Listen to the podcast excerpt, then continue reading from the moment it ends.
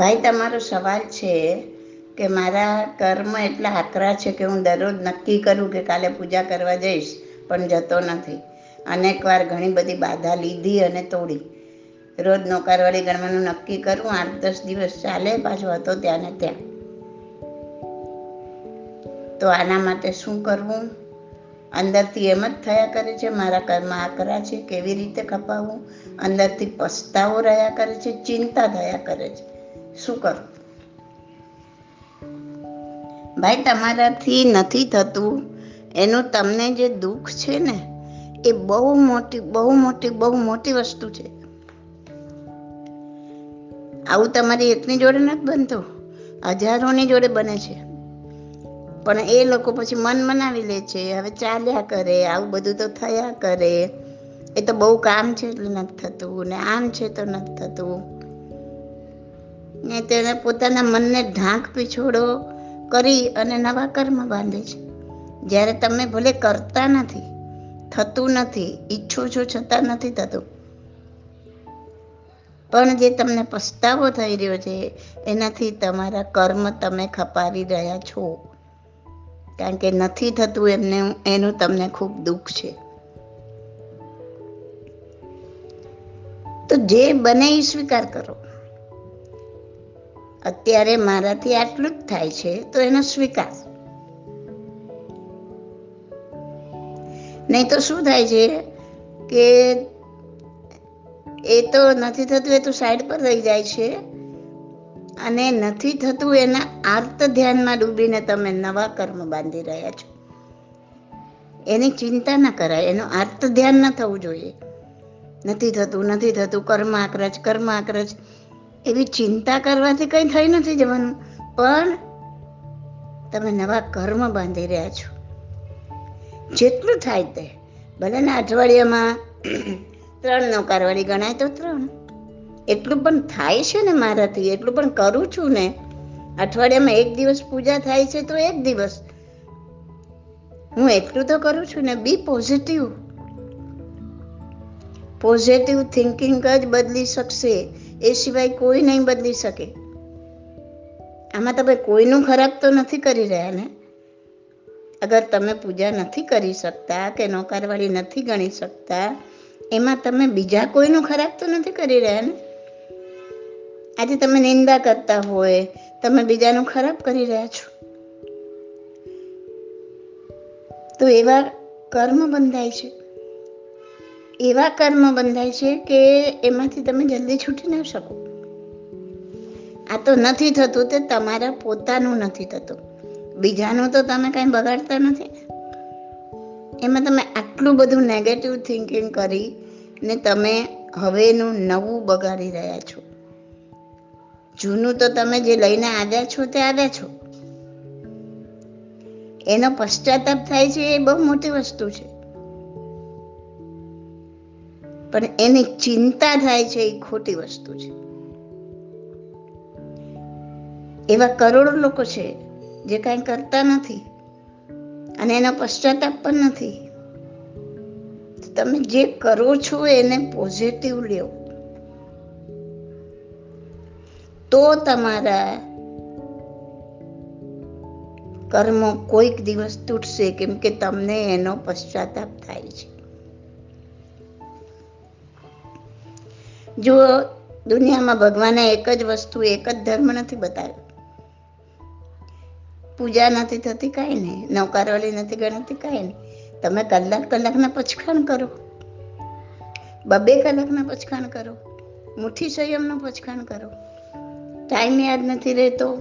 જેટલી વાર કાંઈ ખાવાનું મોંમાં નાખો, મુઠ્ઠી વાળીને ત્રણ નોકર ગણીને ખાઓ.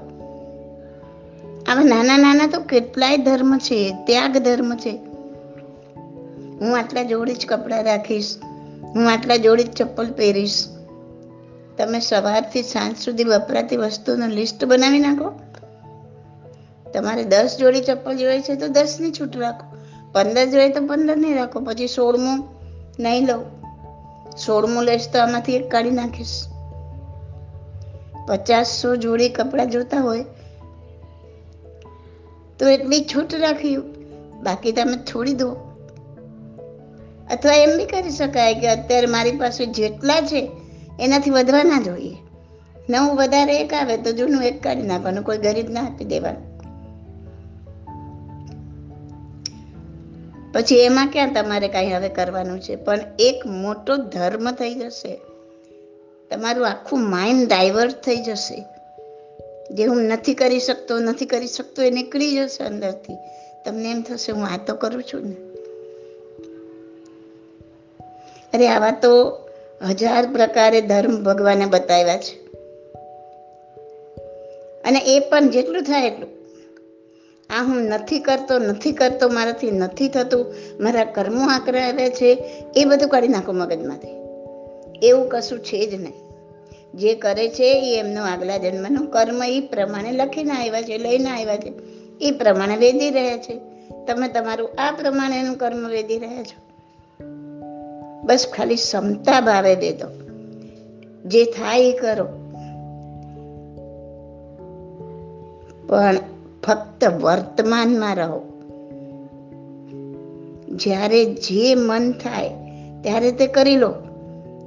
અત્યારે મને સામાયિક કરવાનું મન થયું છે. ભલેને રાતના બે વાગ્યા કરી લો. હવે હું કાલથી ચોક્કસ કરીશ, પરમ દિવસ નહીં. નાવા જાઓ છો? મનમાં આવ્યું કે ચાલો પૂજા કરવી છે, કરી લો. પછી બીજો વિચાર નહીં કરો. આગળથી વિચારવાનું છોડી દો. માઇન્ડ સ્ટ્રોંગ કરો. કે જે થાય તેનો સ્વીકાર. આજે પૂજા નથી થઈ, કાંઈ વાંધો નહીં. હું કોઈને દુઃખ થાય એવું નહીં બોલવું આજે. હજી સુધી તો બોલ્યો નથી. મારાથી જેટલી કોઈને મદદ થશે એટલી કરીશ. તો આ વસ્તુ ઉપર લઈ જશે. અને એ વસ્તુઓ ખેંચી લાવશે તમને ક્રિયાધર્મમાં. પણ ક્રિયાધર્મ નથી થતું, એનું આર્ત ધ્યાન નથી થતું નથી થતું. આર્ત ધ્યાન કરી કરીને નવા કર્મ બાંધશો તમે. હવે તમે બહુ બિઝી છો ટાઈમ નથી મળતો એટલે નથી થતું કે આળસથી નથી થતું. જે વસ્તુ તમારે કરવી છે, પણ આળસથી નથી થતી, તેની સામે આર્ત ધ્યાન કરવાને બદલે ઓપ્શન મૂકી દો. આજે સમય નથી થયું? તો આજે મારે બે કલાક મૌન કરવું. ઈશારાથી પણ વાતો નહીં. એ પહેલાં હું સૂઈશ નહીં. આજનો નિવેડો આજ જ લાવો. એને કાલે વિચારવા માટે બાકી નહીં રાખો. આજે આ નથી થયું તો હું આ કરું.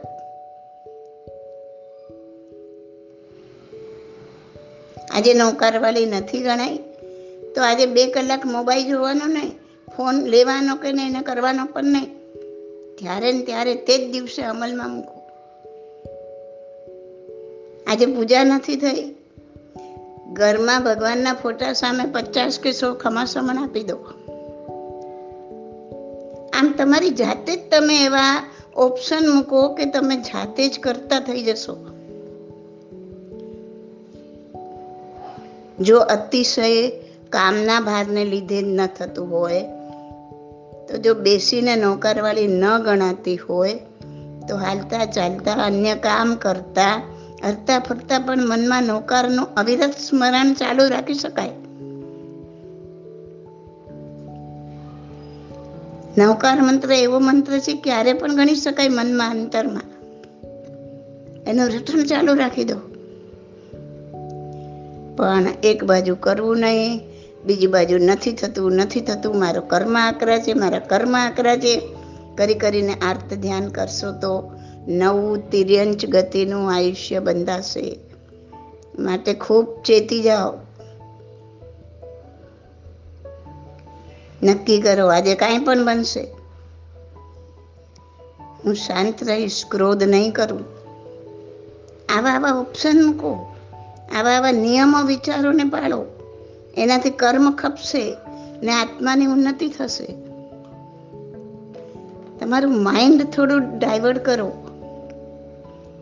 જો તમને બુક વાંચવાનું ભાવે તો મારી બુક ભાગ એક, પ્રશ્નોત્તર રત્નમાલા ભાગ એક અને ભાગ બે વાંચી જાઓ. ઘણું બધું માઇન્ડ ડાયવર્ટ થઈ જશે. મગજમાં અમુક વસ્તુ ઘર કરી ગઈ છે ને તમને સતાવ્યા કરે છે. મારા ઓડિયોની લિંક મોકલી છે ને, એ જ્યારે જ્યારે પણ ટાઈમ મળે, સૂતા કામ કરતા, હરતા ફરતા ઇયરફોનથી સાંભળી શકાશે. તો તમે આ વિચારોમાંથી બહાર નીકળશો. તમને શું કરવું એને એને, એની તમને સમજણ પડશે. તો એક વસ્તુ તો તમે નક્કી કરો કે આજ પછી આર્ત ધ્યાન નહીં. આ કરવું છે. હમણાં વિચારો, હમણાં કરી લો. નથી થયું, હમણાં જ એનું ઓપ્શન મૂકી દો આજને આજ જ. હવે આજે આ નથી થયું તો એનું ઓપ્શન આવતીકાલે નહીં, આજે જ મૂકી દો.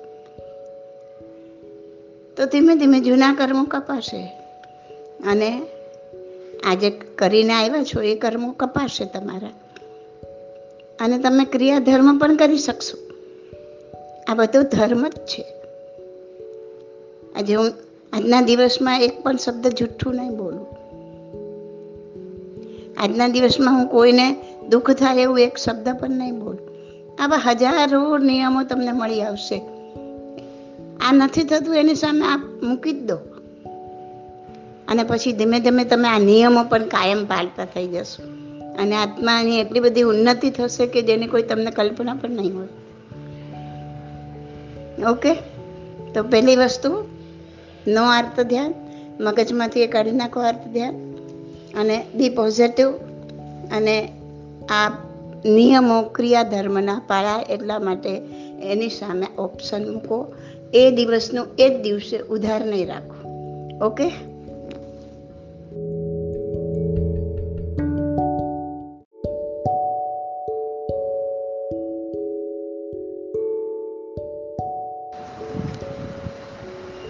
હાર્દિકભાઈ, તમારો સવાલ છે કે જૈન ધર્મમાં પૃથ્વી એટલે કે ધરતીનું જે વર્ણન છે, તે આજના સાયન્સ સાથે ઘણો વિરોધાભાસ દર્શાવે છે. જેમ કે પૃથ્વી ગોળ નથી, પહેલાં સૂર્યનું વિમાન, પછી ચંદ્રનું વિમાન મહાવિદેય ક્ષેત્ર ઐરાવત ક્ષેત્ર, ચંદ્ર પર સામાન્ય મનુષ્યનું સદેહ ગમન. એટલે દેખીતી રીતે તમને એવું લાગશે કે આ બધું આજના સાયન્સ સાથે મેળ નથી ખાતું. પણ સાયન્સ હંમેશા ચેન્જ થયા કરે છે. સાયન્સે આજે જે એક વાત કીધી હોય ને, થોડા વખત પછી કહેશે કે ના, અમે રોંગ હતા. એમ નહોતું આમનું આમ હતું. આવું થાઉઝન્ડ્સ વખત બન્યું છે સાયન્સમાં. જગદીશ ચંદ્ર બોઝે વનસ્પતિમાં જીવ છે એ સાબિત કર્યા પહેલાં સાયન્સ એ માનતું જ નહોતું કે કોઈ વનસ્પતિમાં જીવ હોય. અને એમને સાબિત કર્યા પછી, જગદીશચંદ્ર બોઝે સાબિત કર્યા પછી પછી એમણે કહી દીધું કે અમે, અમારી માન્યતા બરાબર નહોતી પણ વનસ્પતિમાં જીવ છે એ સાચી વાત છે. એટલે સાયન્સને ફરતા વાર નહીં લાગે એક વસ્તુ આજે એમને બરાબર નથી લાગતી. કાલે બરાબર લાગશે. તો કહેશે પહેલાં અમે ખોટા હતા, હવે આમ છે આ સાચું છે. જ્યારે ધર્મની બાબતમાં એવું નથી બન્યું. ધર્મની બાબતમાં કેવળ જ્ઞાનીએ વર્ષો પહેલાં જે કીધું એ જ આજે કહે એમાં કોઈ ચેન્જ નથી આવતો. ધર્મ એમ નહીં કે કે વર્ષો પહેલાં કીધું કે વનસ્પતિમાં જીવ છે. અને આજે એમ નહીં કે ના ના, અમે ખોટા હતા, જીવ નથી. આ તો ઉદાહરણ આપું છું. કેમ એમ કેમ કે આ સાયન્ટિસ્ટો એ બધા સામાન્ય માણસો છે. એમની પાસે કોઈ કેવળ જ્ઞાન નથી. જ્યારે કેવળ જ્ઞાનમાં તો ટોટલી જે હોય, જેવું હોય, એક્ઝેક્ટ જ એમની દૃષ્ટિમાં આવે છે. અને જેવું દૃષ્ટિમાં આવે છે, એવું જ કહે છે. જેમ કે તમે આરિસા સામે ઊભા રહેશો, તો એક્ઝેક્ટ તમે જેવા છો એવા જ, એવું જ પ્રતિબિંબ આરિસામાં આવશે. પછી એમાં કોઈ પ્રૂફની જરૂર નહીં હોય. જે છો એ છો, આ સામે આવી ગયું. એમ જે છે જે નથી. જે થયું છે જે થવાનું નથી, કે થવાનું છે, એ બધું એક્ઝેક્ટ જેમ છે એમ કેવળ જ્ઞાનીના જોવામાં આવી જાય છે. અને જે એમની દ્રષ્ટિમાં આવે છે, એની જ એ પ્રરૂપણા કરે છે. કેમ કે એમને કોઈની પાસે કંઈ લેવું નથી, દેવું નથી. ના કોઈના પર રાગ છે ને દ્વેષ છે. તો એમને ખોટું બોલીને શું લેવું છે તમારે? અને પોતાની કંઈ વાહ વાહ તો કરાવી નથી કે એના માટે આવું બધું કે એને લોકો કહે છે હા વાહ વાહ, બહુ સરસ બહુ સરસ. તમે તો બહુ જ્ઞાની છો, બહુ જાણો છો. એવી બી કોઈ એમને આશા નથી કોઈની પાસેથી? એ તો નિષ્પૃહી છે. એટલે એમને ખોટું બોલવાનો સવાલ નથી કે એમને કોઈના વખાણ જોઈએ છે એટલા માટે કાંઈ બોલવાની જરૂર નથી. એવું કંઈ છે જ નહીં. જે જે હકીકત એમના ધ્યાનમાં આવી એ આપણને કીધી. એક જ વસ્તુ બની શકે, કદાચ શબ્દોમાં ફેરફાર હોય. કારણ કે આટલા વર્ષો પછી શબ્દો કદાચ થોડા બદલાઈ ગયા હોય. વસ્તુ એની જ છે. એ શબ્દોની ભાષાની બી લિમિટ હોય ને. આજે તમે પચીસ જણને લાઈનમાં બેસાડો. પહેલાં એક જણના કાનમાં એક વાક્ય કહો. એ બીજાના કાનમાં કહેશે, ત્રીજાને કહેશે, ચોથાને કહેશે, પાંચમાને કહેશે, કરતાં કરતાં પચીસમાં સુધી પહોંચે ને તારી વાક્ય થોડું બદલાઈ ગયું હશે. શું ઓરિજિનલ વાક્ય હશે ને શું આવ્યું હશે? તો આપણી બુદ્ધિથી આપણને સમજવામાં ન આવતું હોય એનો અર્થ એ નથી કે કેવળ જ્ઞાનીએ કીધેલી વાત કોઈ ખોટી છે. સાયન્સ પોતે કીધેલી વાત ખોટી છે, એવું કહી શકે છે, પણ આજ સુધી કોઈ એવું સાબિત નથી કરી શક્યું કે આ કેવળ જ્ઞાનીની કીધેલી વાત ખોટી છે. કારણ કે એ શક્ય જ નથી ને. જ્યાં આપણી પાસે કોઈ કેવળ જ્ઞાની નથી. અને આ બધા જે સામાન્ય માણસ છે, એ સામાન્ય બુદ્ધિથી કેટલું સમજી શકવાના છે? આજે મારી અક્કલ, મારી બુદ્ધિથી હું કેટલું સમજી શકીશ?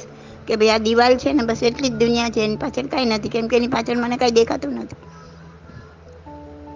મારી એટલી બધી શક્તિ નથી કે હું દિવાલને પાર શું છે હું જોઈ શકું. મારી શક્તિ એટલી જ છે કે દિવાલ સુધી હું જોઈ શકું, એટલે હું કહીશ કે આ દુનિયા દિવાલ છે ને એવડી જ છે, એના, એનાથી આગળ નથી. પણ જેની પાસે દિવ્ય ચક્ષુ છે, કેવળ જ્ઞાન છે, એ તો દિવાલને આર પાર બધે જ જોઈ શકે છે. એ કે જ એ કહી શકે કે ના ના, આની પાછળ બી કંઈક છે. આની આરપાર બી આ વસ્તુ છે. કેમ કે એને દેખાય છે. એમ કેવળ જ્ઞાનીએ જે દેખાયું એ જ પ્રરૂપ્યું છે. કદાચ શબ્દોમાં, નામમાં એમાં કંઈ ફરક હોય, એ સિવાય કોઈ ફરક ના હોય. અને સાયન્સને ની દ્રષ્ટિમાં હજી ના આવી હોય. કદાચ ભવિષ્યમાં આ વસ્તુ એમના દ્રષ્ટિમાં આવશે, ત્યારે કહેશે કે હા, આ વાત સાચી છે. અમે પહેલાં ખોટા હતા, હવે હવે આમ છે, આનું આમ છે. હવે અમે જે કહીએ એ સાચું છે. એના પાસે સો, બસો વર્ષ જતા કહેશે ના ના એ ખોટું હતું, આ સાચું છે. એટલે સાયન્સ સાથે કંઈ કમ્પેર કરવાની જરૂર નથી. કોઈ ચીજ સાયન્સ સાથે કમ્પેર કરવાની જરૂર નથી. સાયન્સ સાયન્સની જગ્યાએ છે, એની લિમિટ છે. ધર્મમાં જે કીધું છે, ધર્મની જગ્યાએ છે, એની કોઈ લિમિટ નથી. તો એ બેને કમ્પેર કરીને કંઈ ફાયદો પણ નથી. આપણે આ ધર્મનો અને સાયન્સનો કેટલો ફાયદો ઉઠાવી શકીએ બંનેનો? બસ એટલું જ આપણે જોવાનું છે. અને આપણે આ ગોળ ચક્કરમાં ફરી, ફર ફર કરીએ છીએ, એમાંથી કેવી રીતના બહાર નીકળી શકીએ. ગમે એટલું સાયન્સ આગળ વધ્યું આજે એમ કે બહુ સાયન્સ આગળ વધ્યું છે. કોઈ જીવની શોધ કરી શક્યું? કે જીવ કેવો હોય છે? જીવ ક્યાંથી જાય છે? શરીરમાંથી જીવ નીકળતો કોઈએ જોયો? કે જીવને આવતો જોયો? કોઈ બતાવી શક્યું? સારામાં સારું માઇક્રોસ્કોપ થાઉઝન્ડ ઓફ ટાઈમ બેટરવાળું લાવો. તો બેનાથી દેખાશે ને કે આ જીવ નીકળ્યો. જુઓ, આમ ગયો રાઈટમાં ગયો લેફ્ટમાં ગયો. એટલે આવા તો બહુ એક્સપેરિમેન્ટ લોકો કરી બેઠા છે. કરીને બેઠા છે. અને ભગવાને તો આટલા હજારો વર્ષ પહેલાં કીધું ને કે આમાં જીવ છે એ જીવ શું કહેવાય આંખેથી દ્રષ્ટિથી જોઈ ન શકાય એવો છે.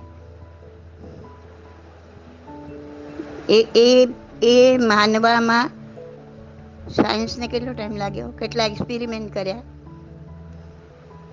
આખો કાચનો એવો ગોળો બનાવ્યો. એમાં માણસને મૂક્યો જ્યાંથી એક એક અણી બહાર તસુ બહાર પણ કાંઈ જઈ શકે નહીં. હળવા પણ જઈ ના શકે, એવો બનાવ્યો. અને એવા માણસને મૂક્યો કે જે હવે બહુ ઓછા ટાઈમમાં મરવાનો હતો, એનો જીવ નીકળવાનો હતો.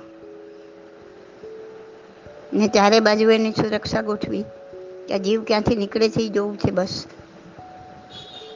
તો એ જીવ કાચમાંથી ગોળામાંથી નીકળીને ચાલ્યો ગયો, કોઈને દેખાયો બી નહીં. ત્યારે માનવું પડ્યું ને લોકોને. કે જીવને કશું રોકી નથી શકતું. કોઈ ભૌતિક વસ્તુ, ઘન વસ્તુ કોઈ બી એને રોકી નથી શકતું. પછી કાચ હોય કે લાકડું હોય કે પથ્થર હોય કે માટી હોય, કાંઈ પણ હોય, એ રોકાતું નથી. એમાંથી પસાર થઈ શકે છે. એક્સપેરિમેન્ટ કરીને માન્યું ને, એ વાત તો ભગવાને પહેલાં જ કહી દીધી છે. જીવ વિશે બધું જ પહેલાં કહી દીધું છે ભગવાન, કે જીવ કેવો છે એ બધેથી જ પસાર થઈ શકે છે. એ અગ્નિ એ પણ એને રોકી નથી શકતી. અગ્નિથી બળતો નથી. તો શેમાં વધારે ભરોસો કરવો એ આપણા ઉપર છે. આપણે ભગવાનના વાક્યમાં વધારે ભરોસો કરવો. ભગવાને કીધું છે મહાવિદ્ય ક્ષેત્ર છે, ત્યાંનું બધું વર્ણન કર્યું છે, ત્યાં વિચરતા. આટલા ભગવાન છે એ કીધું છે આપણને. બરાબર ને? તો એના પર ભરોસો કરવો. કે હવે આ ખાલી જે કંઈ એના, એનો એક ટકો બી નથી જાણતા, એવા સાયન્સ પર ભરોસો કરવો સાયન્સ શોધનાર કોણ? મનુષ્ય જ ને. અને મનુષ્યમાં શું હોય તો એ શોધી શકે? એનામાં જીવ હોય તો, સજીવ હોય તો, મળતું તો કાંઈ શોધી નહીં શકે. તો આખર શક્તિ તો બધી માનવની જ છે એમાં રહેલા આત્માની છે ને. તો એ આત્મા કોને પ્રાપ્ત કર્યો? ભગવાને આત્માને પ્રાપ્ત કર્યો.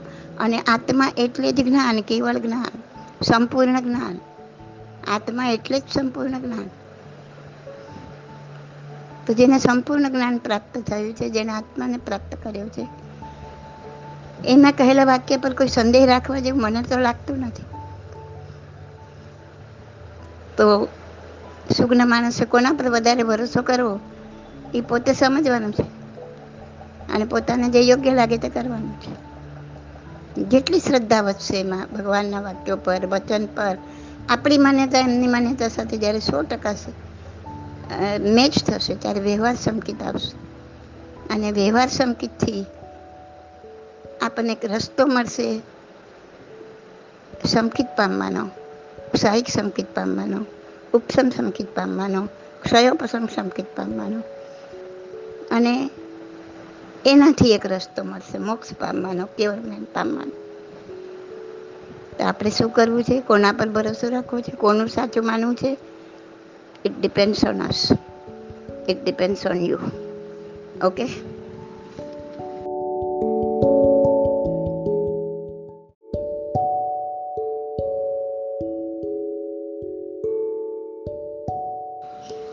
કદાચ એવું પણ બને કે પચીસ, પચાસ વર્ષ પછી સાયન્સ કહેશે કે અમારો એ ભ્રમ હતો કે અમે ચંદ્ર પર પહોંચ્યા.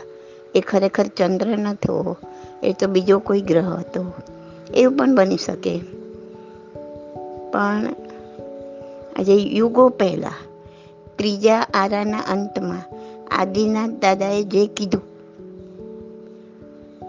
એ આટલા એક ક્રોડા ક્રોડી સાગરોપમ પછી શ્રી મહાવીર સ્વામી ભગવાને એ જ વસ્તુ કીધી. અને આદિનાથ દાદાએ જે જે કહ્યું આપણને, એના પછીના બાવીસે, ત્રેવીસે, ત્રેવીસ તીર્થંકરોએ એ જ વસ્તુ આપણને કીધી. એમાં એક આટલો પણ ફેરફાર નથી આવ્યો. કે એમ નથી કીધું, નમીનાથ દાદાએ કે આદેશો દાદાએ જે કીધું તેમાં થોડુંક આ ગલત છે, આ ખોટું છે. અને એ એમ નહોતું એ આમ હતું. એવું કોઈ તીર્થંકરોએ કીધું નથી. એનો મતલબ એ કે દરેક તીર્થંકરે જે આત્મજ્ઞાન પ્રાપ્ત કર્યું, કેવળ જ્ઞાન પ્રાપ્ત કર્યું, અને એમાં જે દેખાયું એ એક જ સરખું હતું. જે હતું એ જ દેખાયું, અને જે દેખાયું એ જ પ્રરૂપ્યું. એટલે દરેક તીર્થંકરની પ્રરૂપના એક સરખી આવે છે. એમાં કોઈ આ આની ભૂલ હતી ને આ આમ હતું ને હવે આમ છે એવું આમાં ક્યાંય આવતું નથી.